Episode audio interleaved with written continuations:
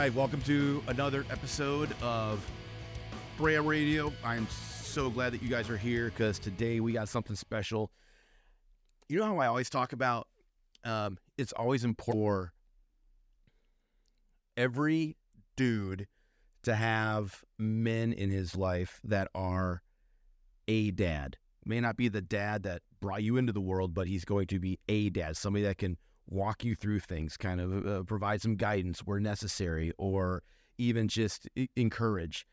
And uh, today I have uh, one of my dads here who is also an amazing businessman. We'll get into some of the business stuff for all you businessmen that are out there that are that are uh, maybe needing some encouragement in the business arena, or maybe things are tough for business right now uh, because we are kind of in a crazy climate right now uh, with our economy and starting a business, operating a business. All those things are kind of kind of tough, but uh, and I always say that you know we're going to talk about adversity a lot on this uh, on this show, Bram Radio, and it's a um, uh, today is today is no different. In fact, today is even more special because um, I have one of my dads. His name is Sandy Wheeler. He's here with us today. He is a Vietnam veteran. He's a uh, he's a CPA. He's uh, um, he started a uh, it was a, a little small little um, enterprise that you once had called Bowflex, and and and now he has some new technologies that he's about to unleash, and uh, and it's going to be something that is going to be huge and revol- uh, revolutionary for military members, first responders, or anybody that has any kind of health conditions that could have a an end that could be devastating to a family. He has a solution that we'll get into that as well. But uh, first, I want to welcome one of my dads, Mr. Sandy Wheeler.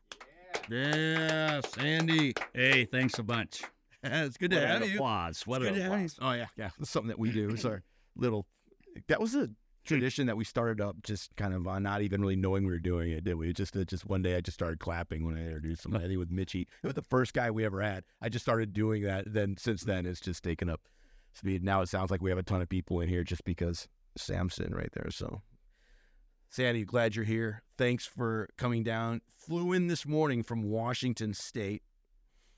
No issues whatsoever with that flight. Every, Not other than a two-hour delay. just like every flight these days, there was some kind of little hiccup. yeah. And and and here we are. And uh, anyway, thanks for being here and making making the trip to. Uh, and it wasn't just to spend time with do this, but we have a few other things that we have planned shenanigans that have to do with what you what you have going on, which is simply amazing. But um, but uh, by way of introduction, I did a uh, you know a, a marginal job at best at introducing you, but uh, I'd love for you to take a minute and just describe to uh, our audience who is Sandy Wheeler. Well, um, always like to classify it as um, I'm a guy who's getting older. Been married 52 years to the same lady. Uh, have five children, 12 grandchildren, three great grandchildren, which I obviously feel way too young for that. But yeah. So grew up in uh, Washington State on the eastern slope.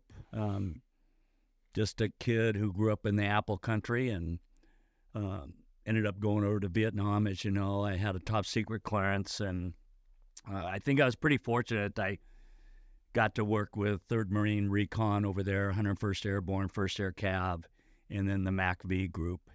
And um, for whatever reason, hit it off with the Admiral.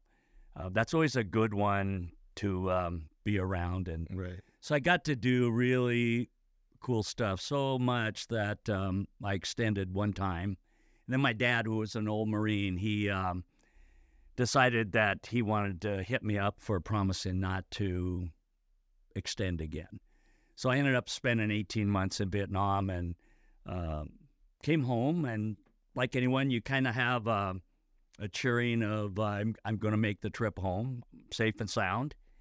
Uh, I left there in April 5th of 1970, arrived home on April 7. And in the meantime, one of my best friends from uh, high school, unfortunately, was hit with a sniper bullet and was killed. So I arrived home to find out about that, and it was uh, for a, at that time 21 year old kid. Um, I was really impacted. Uh, it just took me a step back. So I had great memories of Vietnam. Uh, I remember my dad asking me, "Why'd you do that?" And I said, "You know." Um, I thought back really on the world. I, first of all, I had lost a friend of mine who was uh, a senior when I was a sophomore playing football. He went over there, he was in a track unit. Uh, they went through a no fire zone. They asked to return fire, was denied, and he was killed. So part revenge, I think. And then I said, but the really thing I told my dad that I really thought about was that somebody paid a price for me and you and everybody that's around in your audience and that someone paid the price for us to live in this great nation mm.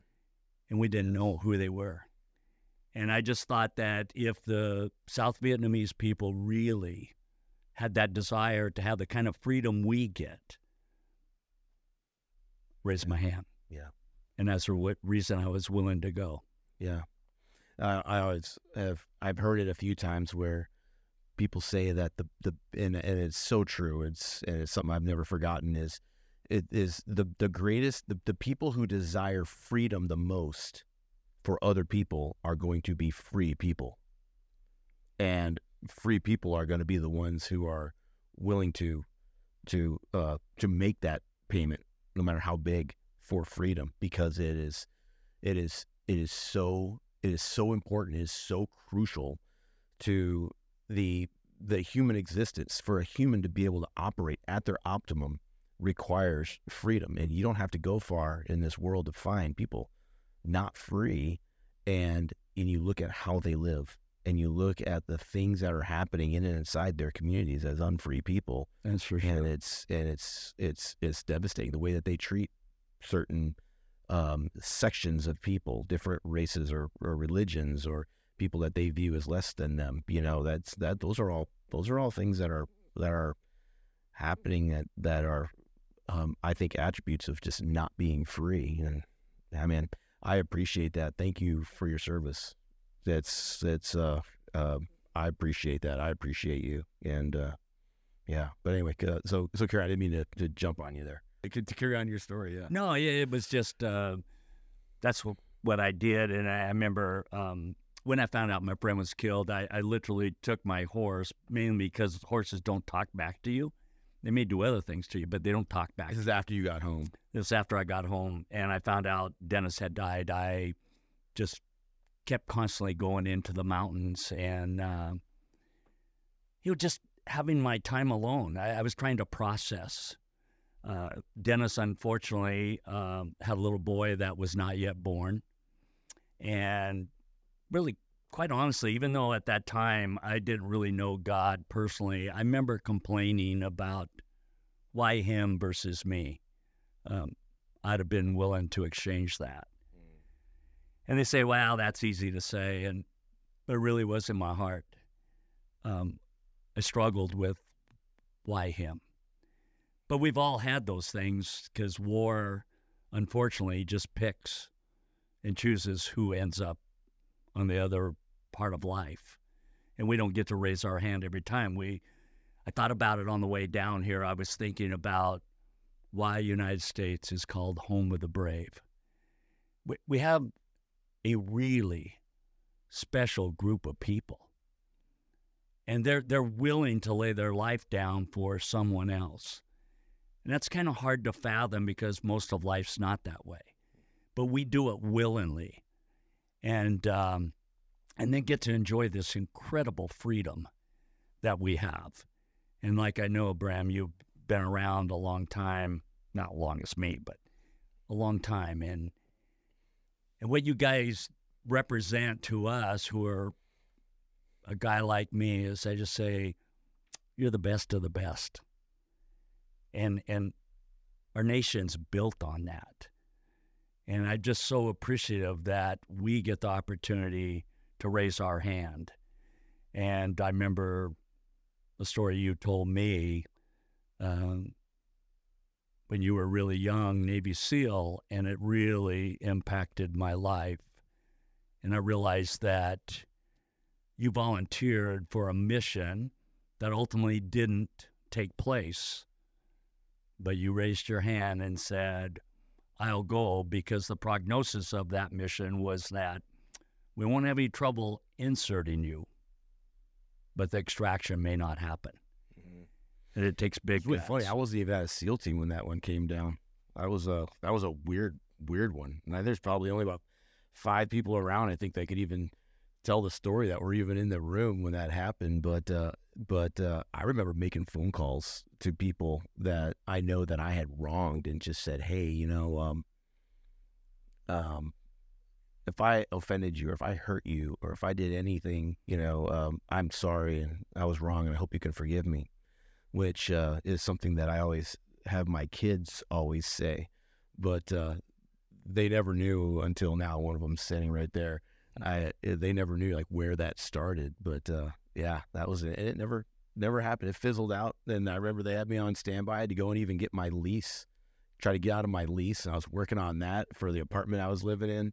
It never, yeah, and it, it also just fizzled out. I just stopped hearing about it. I was like, well, I guess it's not happening. So And that just happens in life. We just, uh, from the time we're born, one thing we know is we have a destiny. We just don't know when that time is up. Yeah. Yeah. You come home from Vietnam and how was that? You know Dr. Greg Yep, I do. well, right. I do. And uh, which is one of my favorite things about about my dads is that they all know each other. and so um, you know you know Dr. Greg. We know him as Pastor Greg. And um, I had him here and he was talking about uh, about traumas and he was talking about the way that we process the things that have happened in our lives that are traumatic and they may not be combat related. They can be childhood related or attached to a relationship or some abuse that happened sometime in your life. Um but his book the warfighter's soul it really it dives into both but th- the one thing that I'm face to face with quite often now, just in this with our with our the currents the currency of things, like the the current situation that we're in with a lot of our veterans, in that that a lot of them are are uh, choosing suicide as their solution for things because they don't see a way out. It's just too dark where they are, and um, I know that uh, you know when you came home, just from the stories that you've told me, that you had you had a you you you created some separation. That was your way of of dealing with it, right? I did. Yeah. Like just getting out. Now you mentioned it. You just you had a horse because the horse's not going to talk to you. Yeah. but he's going to be there. Yeah. and uh, just got on your horse and just went one direction and just stayed out there for a while. How long did you stay out there? It was about, well, I would do it till I ran out of supplies. So usually, you know, it was six, seven days at a time. And then I think my mom kind of figured out my method of travel and what I was doing. And so she intervened and uh, got a hold of an uncle of mine that was like one of the leaders in all of agriculture and the apple industry up where we lived. And uh, kind of sideswiped me with a call when I came down. And he was a guy that I remember when I worked for him in high school, he always had a watermelon and a game of pool at the end of the day. And then he loved to talk agriculture.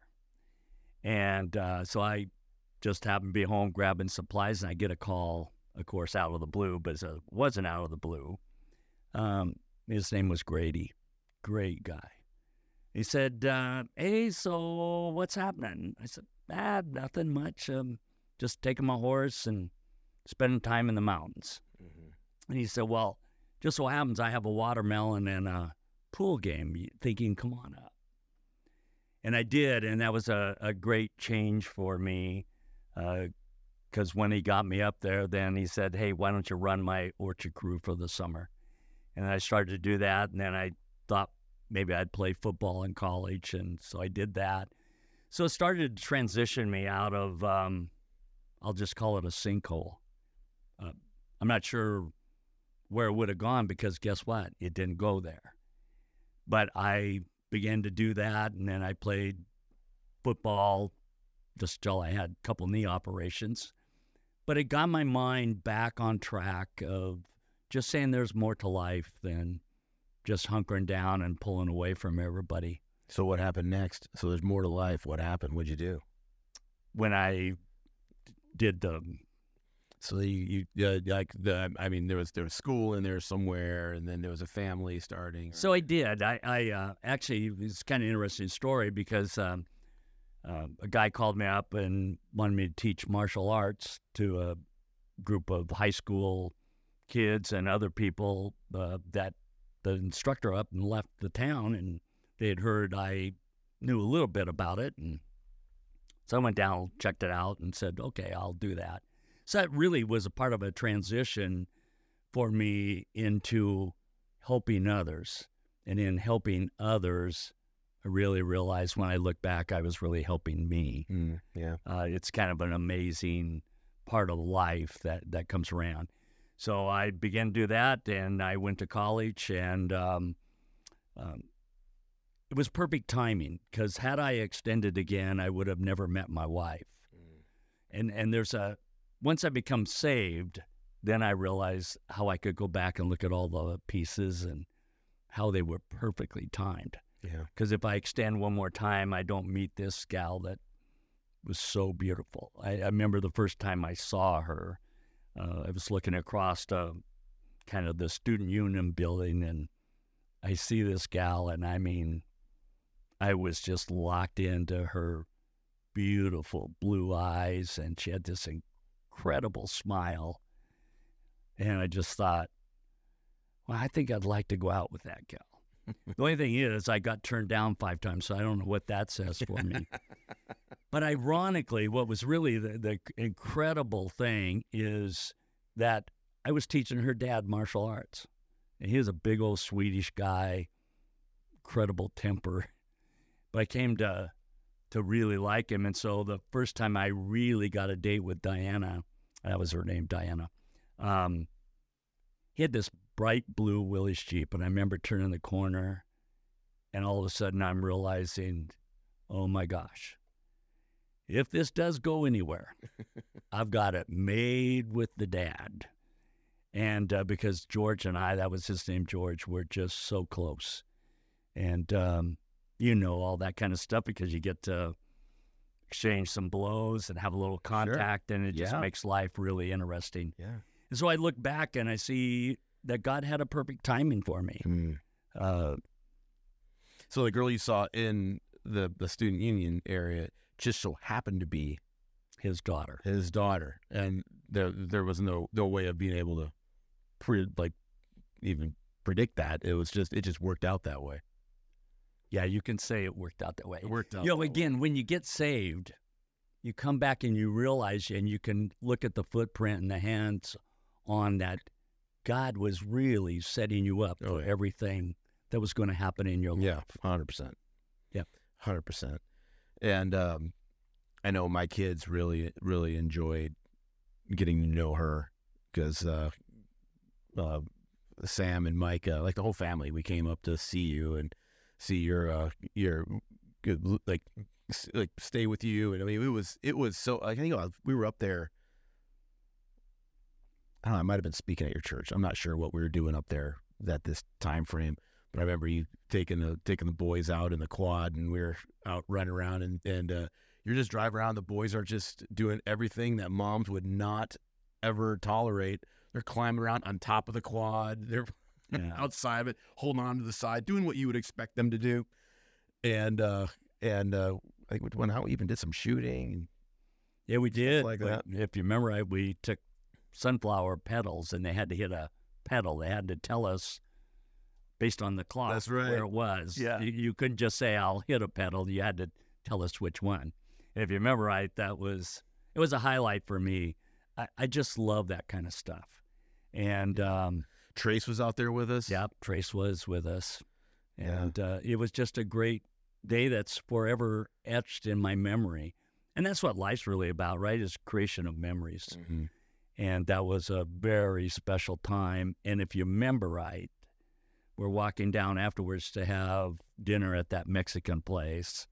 That's and right. I introduced you to His name a Leo? Navy guy, Leo? Leo Cope. Yes. And Leo was one of the initial frogmen with uh, Yeah. the Navy, and nobody in our town knew that. Him and I became friends for why I have no idea. And yet we became so close.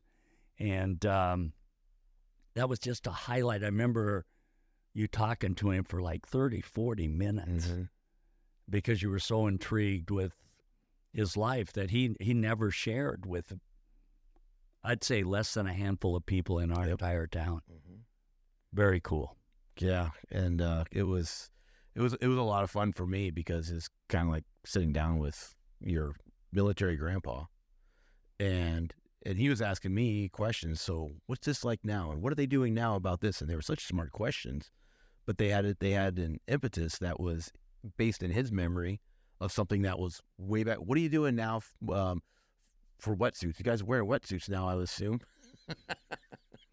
Yeah. Like yeah, the, days like coating our bodies with axle greaser. Yeah, you know, eh, that was it was amazing how he explained what he did and how tense that was. And yet I tell you, it it reminds you the people who really do accomplish big things hardly ever share it. Yeah.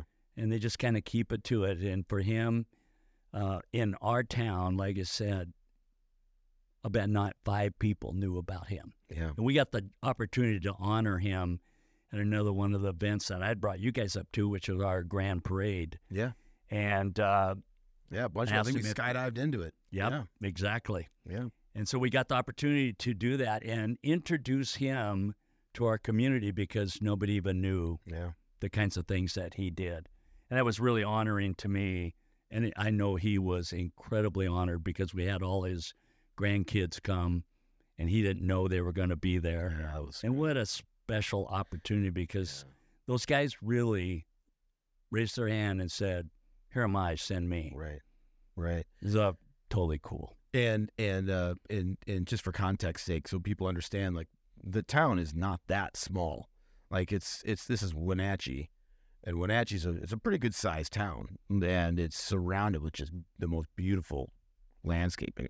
Massive rolling apple orchards and uh, a river that runs runs through town and just uh, it was I mean it's just an incredible place. It's definitely a little slice of heaven you know, where you where you live. So Yeah, we That's like to think so. yeah.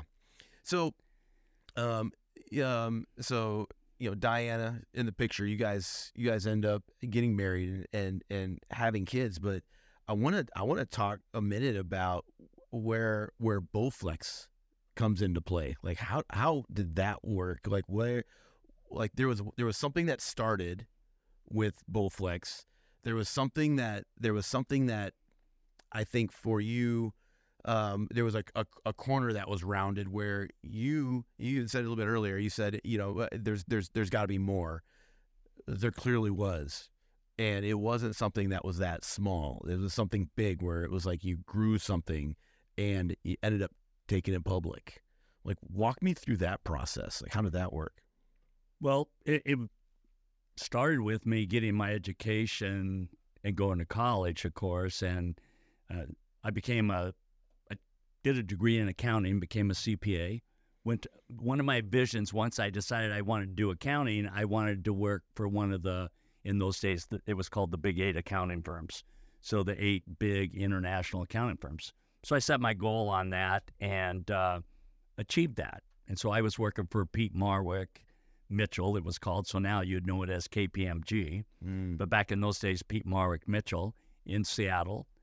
And um, unfortunately, I had the out of town audits. And uh, eventually, they're asking me, uh, Diana's saying, Oh, I really want to move back to Wenatchee because you're gone all the time. And uh, so, for the sake of of her, I decided to do that. It wasn't the perfect timing for me, but I got to do like Alyeska would be one client you would know. So when that little management company started the oil fields in Alaska, we did the audit right from the beginning. So I was um, wasn't the best timing for for a guy like me when you're working in the career of accounting because that was my dream. Uh, but for the sake of the woman I loved, I made that decision. Not many people are going to say accounting is my dream job. Well, I didn't even know what accounting was even like. Uh, it's kind of humorous how I got into it because uh, a professor at the college had asked me one day if I would speak about Vietnam uh, for his son's high school class. And I'd never talked to anybody about it, so I don't even know how he got my name. And I said, "Okay, I'll I'll do it begrudgingly." And uh, actually, it went really well. Um, it was to mostly seniors, if I remember right. And I just talked about volunteering, being able to raise your hand. Uh, and that's all I really did. Mm. And so I told them about some of the things of Vietnam and the struggles and what took place. And out of that, the the son obviously reported back to his dad, and then the dad chased me down and he said, "Hey, I heard it went really well." Um, what's your major? I said, well, I don't know. I was going to go into engineering, but the, at that time, the engineering field was really clogged. And um, I said, so I don't really know. He said, well, why don't you take one of my classes? I said, well, what's that? He goes, accounting. I said, what's that? So I didn't even have a clue. Um, I was just relatively good with numbers. And he kind of told me a little bit about it. And I thought, well, I'll go try the class and did that class and then um, really liked it. Mm. Um, it was just very methodical, a lot of busy work. But um, yeah, that's how it got started. It was just kind of a crazy invitation. And I knew that the more I checked into it, it was actually a very good career. And since I was the only one in my family to go to college, um, I thought I'm going to make this thing count and um, yeah. so I did. So that that that led somehow into business thoughts and ideas and. Well, the county, especially what I did, uh, you have basically two sides in those days. You had the tax side, which is preparing income taxes, and then you had the auditing side, which is going in and creating an opinion by auditing somebody's financial statements. So they come to you with their financial statements that they wanted to present to the bank, but the bank wants an independent third party to say, yeah, I think these are fairly presented. And I love that part because of all the uniqueness. You, first of all, you got to climb inside the minds of a lot of different CEOs and their COOs and even their CFOs. So, chief financial, chief operating officer, and mm-hmm. chief executive officer. So, when you go to audit, you get to look at all that. How'd they set this company up? What are the internal controls to keep it from being ripped off? And of course, Alyeska was an incredible audit for me. Think of it as brand new with major oil companies and this little tiny management company that somehow tied up all the contracts on the North Slope oil. And that company was out of Bellevue, Washington, of all things. It was so interesting that when I went up there, even the guy that had created the accounting run manual, so you create an accounting system and then you create a run manual as to, okay, how do I make this thing run? And the guy had left without, and he took the run manual. So they didn't even have that. The bottom line was it was so incredibly interesting uh, and our um, accountability. What they say is, uh, what's an important standard for you? Well, for us, we weren't supposed to look at anything under $100,000. Can you imagine? Mm. $100,000. If there was a check under $100,000, don't even waste your time because it wasn't material. And that's an accounting term to say, woo, if this thing happens or this amount, that would be material. Let's make sure we look at it. So for me, I just happen, I'm a guy earning back in those days, uh, 1974, I was earning $17,500. And I'm watching this check come through all the time, every month, and it was $99,000. I wasn't supposed to look at it. But the curiosity had me because I'm just going, I make 17,500 in a whole year. And this engineering firm is billing them 99,000 every month. I started looking at it. I'm not supposed to look at it. And Like, pretty I'm on the soon, wrong side of this deal. I need to be yeah. so I say, finally, I go to the partner in charge. And I said, I know I'm not supposed to be looking at this. So I fess up. That's that's another character deal you want to do is fess up. Yeah. And so I told him I was doing that, and I said, I'm telling you, something's wrong. Something's up on this. So he comes, and sure enough, we dive into it. Well, that guy who did that, that was billing him ninety-nine thousand in engineering services, was not doing one thing. He knew the guy who set up the accounting manual, who didn't leave the run manual for everybody else. So he had a, a back door, and he was simply knowing that if I bill ninety-nine thousand, the auditors aren't even going to look at it. So that's why he got ninety-nine thousand every month. But in the end, it's like anything else, right? When you know what's right and you choose to do wrong, it could come back on you. That's right. And that did that day for that guy because sure enough, he had been billing and didn't provide any consulting charge at all to Alyeska. Well, the mm. oil companies would have never noticed that because it's like you pulling out 10 cents out of your Yeah, pocket. pocket change. It was nothing. Yeah. So out of that, I began to learn about lots of different businesses.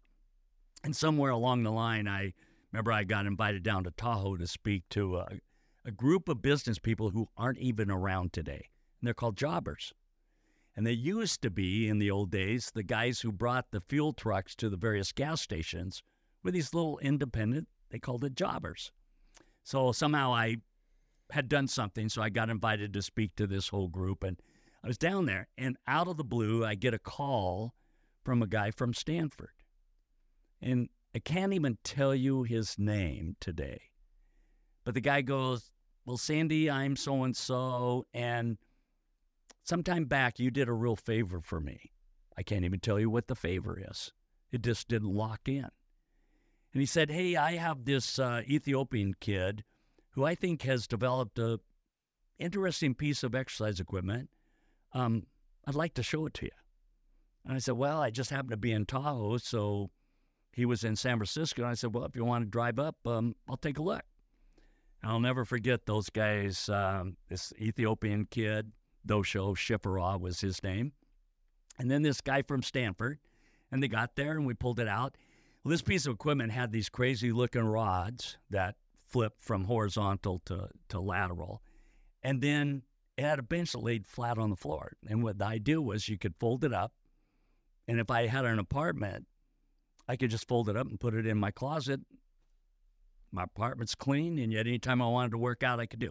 Doesn't remotely compare with going to a gym. It was never designed to do that. But I, I remember I liked it. I liked this kid, and so I wrote him a check, and I remember the amount was ten thousand dollars. And this is in 1985, so ten thousand dollars was a lot of money. Mm-hmm. And I wrote him a check and I said, Why don't you go back? I want a professional prototype made of this, and I'll see you in Seattle in X amount of weeks, I imagine. I, can, I don't even remember today what I said, except that meet me in Seattle. So, sure enough, the day he arrived when he was meeting me in Seattle, and I had a group of guys that I was going to have a look at that as possible investors. And I remember he had it all boxed up and he pulled it out of the box. And when I saw it, the thing was all black. The next time I get to see it, when he pulls it out of that box, it's all white, spray painted white. And you can imagine what that looked like. So he had taken my $10,000 and did not make a professional prototype. Oh, I didn't have a lot of patience, and I, I'm way more patient today at 75 than I was in those days. But I basically told him, take that piece of equipment, and I don't know what my exact words were, but they weren't real sweet. Yeah. And maybe stuff that. And I said, I don't want to ever see you again. The guy from Stanford that next week calls me and he said, um, I feel I need to explain what took place. I said, okay, I'm listening. He said, well, Dosho and a brother and another sister were part of royalty out of Ethiopia. Uh, I believe it was Haile Selassie was the, the head of Ethiopia in those days, and they were related to him.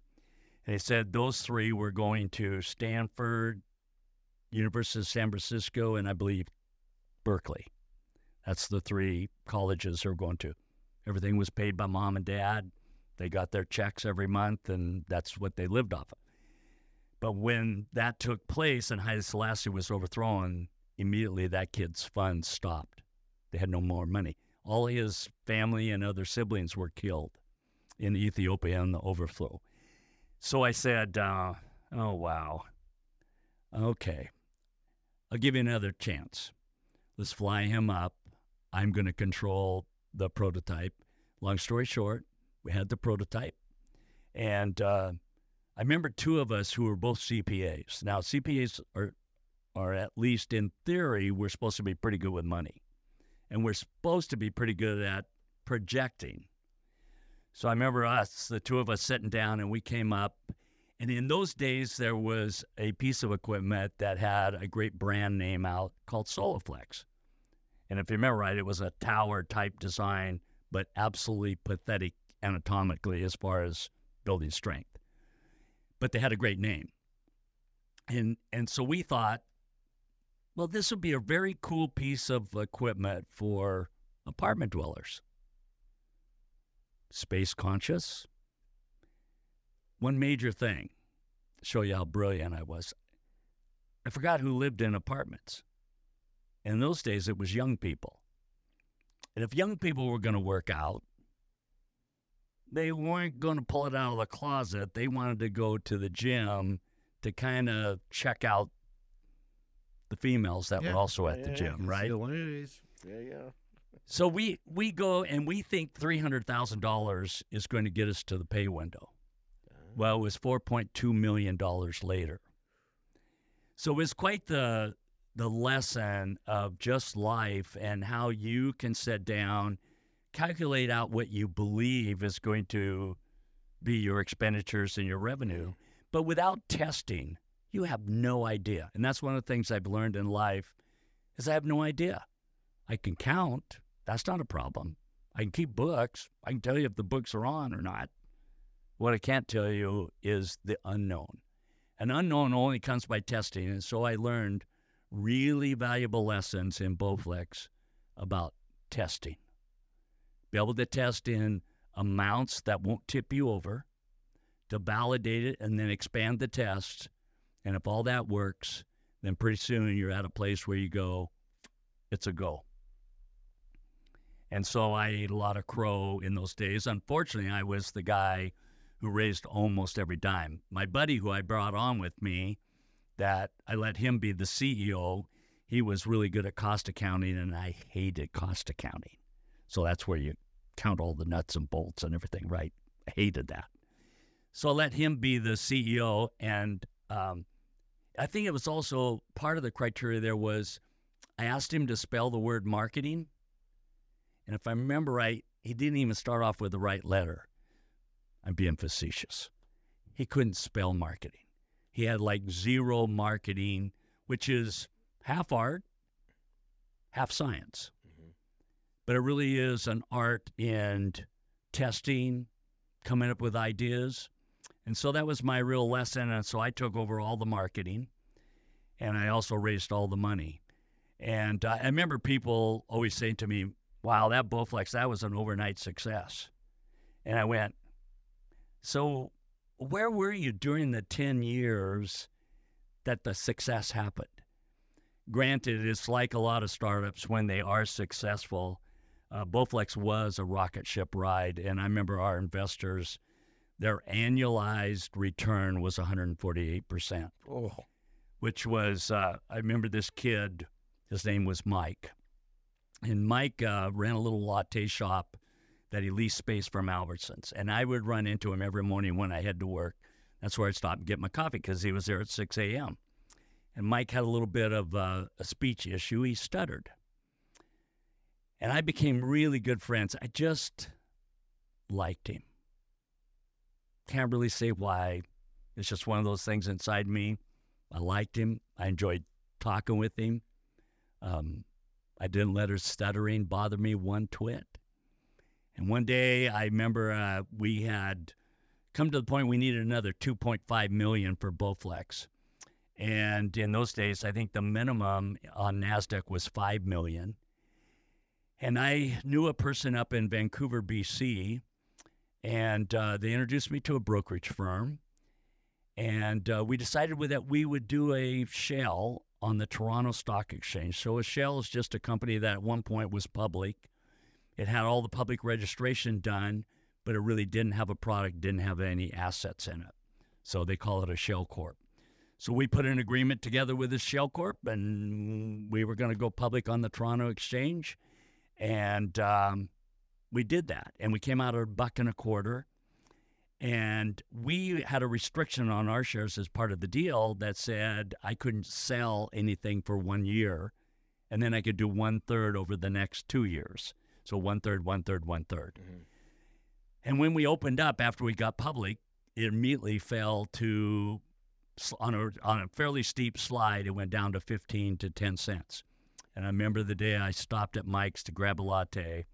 I said, Mike, um, we had come back up to about, uh, or no, we were at the 10 cents. So we had come back up even to 15. I said, Mike, you know, if you have any extra money, this might be a time to buy Bowflex. So I remember Mike told me the story later that he borrowed some money from his mom and he scraped together everything he could, and his entire amount was $10,000. So at 10 cents, he bought 100,000 shares. Now I'll let you do the math, but I'll tell you the math's pretty significant. We ultimately went uh, up to 20 bucks a share on the Toronto. Then I made a move to the NASDAQ, did a million shares at 20 bucks to raise us 20 million. We never needed another dime from then going forward. And then eventually we end up on the New York Stock Exchange. But in the meantime, on NASDAQ, we end up splitting three for two every time we went over 40. And we did that three times. And the math, uh, to kind of make it easy for those guys who aren't accounting people, well, Mike, uh, probably conservatively, as he pulled money out, he still walked away with over $10 million on a $10,000 investment. But see, he had to be willing for the risk. He, you still have to, you don't get the hindsight to go back and do it. You have to take the risk then. Yeah. And I just remember how thrilled I was for Mike because his goal was to own a water sports business in Florida where his mom lived. And he told me one time that he had enough to pay cash for this water sports business, bought his mom a new home, him a new home, and he had enough cash for the rest of his life. Wow. And that's just kind of a one of several of those Yeah. stories that did You take still in touch place. with him? Pardon? He's still in touch with him? No, I'm not anymore. Yeah. Um, lost it several years ago, and once you dive out, I tried going on. I'm not much of a Facebook guy, but I tried going to find him, and just because I thought it'd be interesting if I could touch base with him again. Yeah. But that was just one of several stories that happened in there that truly was a miracle. Wow. And then Bowflex, boy, the things that I did there, things I never told anybody. Um, I remember I didn't have any direct market. I didn't have any marketing. I had two marketing classes in all of college. I had no marketing experience. And um, I remember hiring a consulting firm because we are going to do direct marketing, and I had no idea what we're going to do. So we hired this consulting firm. And I remember in our discussions, they told me if uh, Bowflex was over $500, uh, there's no way we'd be successful. And I had the audacity to just ask them a very simple little question. And I said, Well, have you ever tested that? And you'd have thought I touched the Holy Grail because it was amazing the response I got back. Like, give me a break. We're the consultants. You're the client. We're going to tell you. If it's over 500 bucks, not happening. What they didn't know is that we were also trying to test demographic. Like, I had no idea who really would utilize the Bowflex. Remember, I told you I thought apartment dwellers, but then I did get an epiphany of going, woo, I'm fairly young. If I was going to lift weights and I want to put on muscle, I'm going where the girls are. So who was it? I, I'm not hiding out in my closet in my house. yeah. So in that process, we found out that we were going to test the demographic and find out who would buy it. And it really was only men 55 and older that were Wow. interested in the test in our product when it first came out. Yeah. What they didn't know is when we picked that demographic, I tested uh, the price of the Bowflex. So I tested four ninety nine, six ninety nine, seven ninety nine, and eight ninety nine, and uh, nine ninety nine. So I skipped the eight ninety nine. You want to know what the difference was between those when we finished the tests? Less than one percent. So you didn't even have to be an accountant to go, would I like to have four ninety nine or would I like to have nine ninety nine? Obviously, that was really simple. And people, I never shared that because I didn't want them to know how you I say less than determined one the percent. Are you talking about less than one percent of the people chose? They chose this. Less than one percent between each of the price brackets of Oh, the people. oh, I see. So the total difference each population- One. Got it. Yeah, Uh-huh. yeah, yeah. and less than one percent. So I said you didn't have to even be an accountant to say, well, I'll take the nine ninety nine over the four ninety nine. Mm-hmm. So that was one thing I did that was unknown to them. The other thing I did was obviously when you're on TV, you're pulling down leads. So you do a 60 second commercial. Ultimately, you would do infomercials, but you don't do infomercials first because that would cost you about seven, eight hundred thousand dollars to create an infomercial. So in our particular case, uh, we did 60 second commercials. So one of the things that was going to be vitally important to me was what would be my conversion rate. So from the number of people who watch your ad and then respond to the ad, most of them are responding for more information, not to in those days they did not make a direct sale. Probably only about 5 6% would buy off the first TV commercial. Other than that, they wanted more information. So I asked the guys, I said, how long is each of these leads, how long are they viable? So the next thing we did is I wanted to be able to test uh, how long the lead would be good because that would be vital because you got to take a lead and then you ultimately have to convert them to a sale. And in the very beginning, um, they were telling me, I asked them again, you know, how long was the lead good? They said 90 days. That's it. Three months. I mean, 30 days. Yeah, 90 days. But but are you like when you're going through this this process and these these business gymnastics, right? Are you getting pushback from inside your own company? No, not from inside our own company because nobody knew anything. And we're just accountants and Yeah. we had one marketing kid, the kid that was the model for Soloflex we hired when he graduated from WSU, but he didn't really know anything about marketing. So no, I'm not getting pushback from there. I'm getting pushback from the consultants. So the consulting group we hired, Yeah, but you're paying them. right. So it's like yeah, it's like cool. It's like a, Yeah. So uh, at the same time, what they didn't realize is I began a testing process. So I tracked those same leads they said to me would be dead after 90 days. I tracked them. You want to guess what, how long they went out? Nope. Well, at 12 months, I was still profitable on that initial block of leads. Mm. Incredible. I never shared that at all. It's one of our trade secrets. Never shared it with brokers, never told them how we did all that kind of stuff. But that's why we were just an unbelievable cash cow and a rocket ship ride. So you guys were you you guys were you you guys were literally like well not you guys you were running a um you were it's it's not even a gamble at that point. What you're doing is you're doing absolutely 100% calculated risk. Yeah, that so the whole key with with the testing was I was willing to do that. I'm telling you, I was literally blown away when I finished that 12 month test. So it took me 12 months. But when we would track everything meticulously, and I found out that we were still profitable by accumulating a whole year's worth of leads, and you still had profitable sales on the initial group. That's phenomenal. Yeah.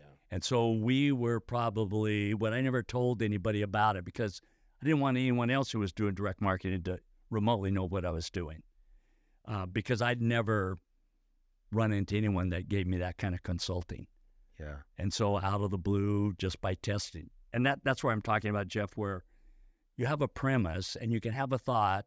It can even be a good thought, but test it. Because I realize I'm not as smart as I really think I am. And testing will prove to you what the reality will be, or most likely will be. And that's how uh, I remember us when we hit um, 500 million in annual sales on the Bowflex. And we were netting a little over a 100 million in our pocket. That's why we were a just a phenomenal cash cow. Yeah. That was just unreal. So that's kind of a little story about where Bowflex went, and we eventually bought Nautilus. Nautilus is an interesting story because Nautilus is a that's a that was a big that was a big well named company in itself. number one brand in that space Yeah. was Nautilus. If you remember, I did in. I remember when I would travel around and I would check with the hotels see if they had workout equipment. I always say, "Hey, do you have Nautilus equipment there?" "Oh yeah, we do." But you get there and it really wasn't the Nautilus brand. Well, it's kind of like Kleenex. Do you have do you have some Kleenex? Exactly. Yep. Yeah. So then you acquired Nautilus on top of that. Yeah, there was an opportunity. It's kind of amazing. I'll try and be really quick. I had the idea like maybe four years, five years before we ever did put the deal together with Nautilus. And I had looked up, and Nautilus had been sold to a, comp- a publicly traded company. And the auditors happened to be Peat Marwick Mitchell. And I thought, what if you were direct marketing, but you had a brand name like Nautilus, right in our fitness wheelhouse, everything? Mm-hmm. So I worked through the partners at Peat Marwick and I arranged for a trip back to Georgia where this company was located. And I remember getting laughed out of the room because I went there to pitch Bowflex buying Nautilus. And they just literally laughed me out of the room. Well, I was there for the second go around when I did buy Nautilus. And most people thought that Nautilus bought us. But Nautilus had gone from 100 million to 10 million, losing 8 million. They still, what amazed me was their brand was still protected. I did lots of research on the brand by, prior to making the offer to buy them, and they were losing 8 million. So we offered uh, 17 million. And my board kind of had their eyebrows significantly lifted as I presented the deal. And they said, Why would you do that for a company that's 10 million gross, losing 8 million? And I said, Because they didn't destroy the brand. And we're going to be able to utilize the brand right off. Well, in that next nine months, after we did put the consummation of that together, we did the same, same 10 million, except we netted 800,000. Dynamic turnaround. Same 10 million gross, going from 8 million loss to 800,000 on the plus side. Mm. And I knew we were off to the races. And of course, they built the, and selected the Nautilus brand to be then the company brand. So they called it Nautilus on the New York Stock Exchange. But most people thought Nautilus bought us, not the other way around. And then we eventually built it back up. Both um, they, they didn't really have a home division, uh, so they just had a commercial division. But we built their commercial division back up, and then we sold that piece off because we weren't really in the commercial business. We were in the home gym fitness business. And then uh, they kept that brand for a long time, and then we bought Stairmaster and Schwinn Fitness, and uh, had a great group of uh, companies. And I, I remember the day the company became a, had a net worth of a market cap value of 1 billion. It was phenomenal. I mean, it's just a little company, right? And back in those days, that was a big market cap value. Not like Apple with a trillion dollars, but I remember when we hit a billion, I was just going, wow. Just think about that. Just Yeah. kid from Wenatchee, Washington, you know, who didn't know much. Wow. Anyway, it was an amazing story. So then um, you fast forward to now, right? Um, um, I had a, a friend of mine who was killed at ex- extortion 17 and um, I was a pallbearer at his at his funeral, and um, then I remember another another teammate of mine, Mac, who you know really well, and uh, and the the three of us were talking about it. I'm not quite sure how that conversation went, but you got an idea for something from something that Lou did at his at his funeral, which was something I had never seen before, which they played a video that Lou had made for his wife and his kids. And it was amazing video. It was there. You're in this room with a whole bunch of team guys, and it and everybody was. I mean, there wasn't a dry eye in the place. Listening to Lou communicate to his wife how special she was, and to his kids, you know how awesome they were, and what he thought of them, and um, and it, you know he's wearing his military military uniform. Can see the clocks along the back wall. You definitely know he's not in the U.S. And then when the worst of the worst happens, they still had that video. And uh, and I remember we were we were uh, we were having that conversation, and uh, um, you got a phenomenal idea that's now in it's it's it's loaded into the breach, and you're getting ready to pull the trigger on it. In fact, it's an app based thing, and the app is out there now. Talk to me about that. Well, you, you're right. Um, I, I remember being in Coeur d'Alene, uh, Idaho, at my buddy's place at five o'clock in the morning, and I got a text from you. And I remember just what I did know about you. I remember thinking What year was that? Year was Extortion 17? Man, I am 2011, Yeah, 2011. That's right. That's right.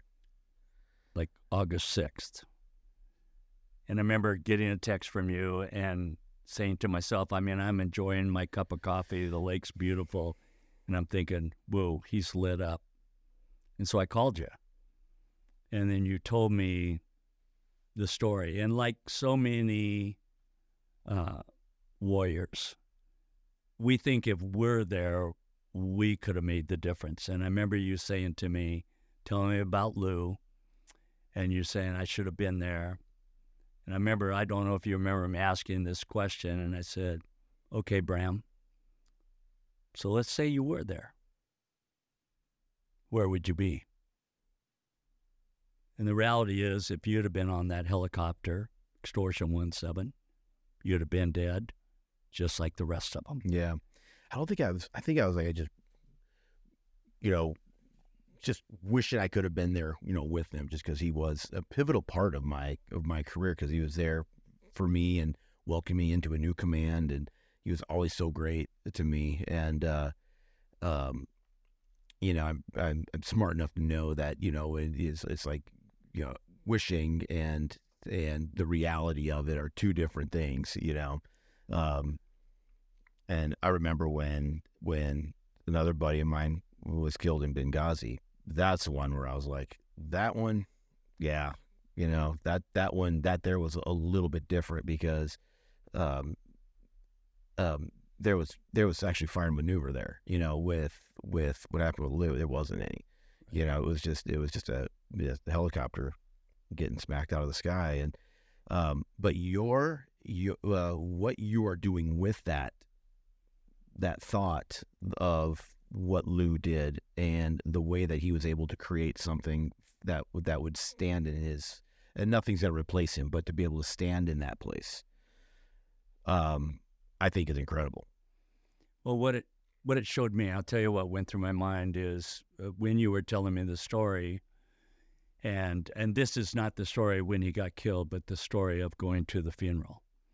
And you told me what happened. I immediately flashed back to my friend in Vietnam, uh, my high school bud, uh, whose little boy would never get a chance to hear his dad's voice, and Linda would never get to say goodbye and, and it hit me so heavy and i was thinking about the outcome when, when lou did that video and when you said there was not a dry eye in the place which by the way joe masalta told me the same thing. Uh, there just wasn't a dry they, and when you take a group of tough warriors and there's not a dry eye in the place it tells you the impact that Lou's statement to expressing his love to his wife, who he would never see again, if that ha- if that video was going to be seen, it meant he was dead, and for the the message he left for his two little boys. Uh, of course, I'm a dad with kids, and I mean I have tears just rolling out of my eyes because I'm so moved and thanking God really that he chose to leave that video. It's kind of a check that box moment. It wasn't that we go around thinking we're going to die. And I think of missions all the time. I, I never went around Vietnam thinking, well, I, I think tomorrow might be my day. You just don't think about that. But the reality is, as we live life, any day could be our final day. And for him to take the time to make that video recording uh, for his wife and those two little boys were just heart wrenching. Mm-hmm. So when I had the deal about my buddy, realizing he never got a chance to do that, didn't really think we didn't have the technology. But this whole vision was cast around what would that be like if we allowed everybody who has children or grandchildren, regardless of occupation, to be able to create messages just in case. Because we're all born. It's just we know we're going to die. So we just is- have no idea what is the day or that. so what is the name? Ah, the la- name is Life's Final Thoughts. Life's final thoughts. And on this particular app, which will be the first of two apps, the release date is identical, and that is the day we pass away. And the, all videos that created within that platform will be for that day. The second uh, app that we're going to have, oh, in two, three months, it will allow various release dates. And I'll just give you an example for me. So I have created three videos already for all my grandchildren. So I have 12 of 12 grandchildren. And one of the last videos I'm doing is their wedding day, not even knowing if they're going to get married. But I already know what I would say. And can you fathom, let's just use Lou as an example. If he would have had this technology, he would have been the kind of guy who would have made additional videos Mm-hmm. for college or a wedding like that. Can you imagine one of your kids getting married? And let's say you're gone, but you've left them a message, and Mhm. All of a sudden, five days before that great day of them getting married, up pops you. And here you are, you have words of wisdom again about being a dad, about, you know, loving your wife, working hard, all the tips of life. You get to make them. Mm-hmm. Can you fathom what that would be like? And that's the vision that went through my brain is that's why I decided life's final thoughts. And I also wanted this. I wanted that we've all attended funerals, but how great is it if you told your final story, not someone else getting up and say, well, I'm going to tell you what Bram would have said. How about we just hear from Bram? And he gets to do it. So what I did is I created this so that one of the videos we really encourage people to make is as if, as if you're gone. Mm-hmm. And what you do, we call it just in case. And what you do is you get to be at your own funeral, just like Lou did. You guys had no idea that was coming. I remember that for some of the stuff that you were doing just for your marketing, just getting people to understand what the process was Yes. and what they were going to do. You you called me and you said, "Hey, can you do a video um, for you know your wife and your kids?" And so uh, and I did that, and it was super hard to do. At first, I was just like, "I'm just going to do it," and, and then but you know, about five minutes into it, it starts getting a little bit heavy, and um, and none of them even knew that I had done this until you and I are on the phone one day. Oh, yes. And- oh, boy. You're like, hey, so uh, that video you made, you know, uh, Robin, after you were after after you and you die, well, Robin, gets-" and I I look over at Robin, and she's like, what? I'm like, I'll explain later. I'm like, thanks, Sandy. You're like, yeah. yeah, sorry about that. that was that was yeah un- unreal. I had no idea you didn't share that with her, but that No. video when I let people watch it,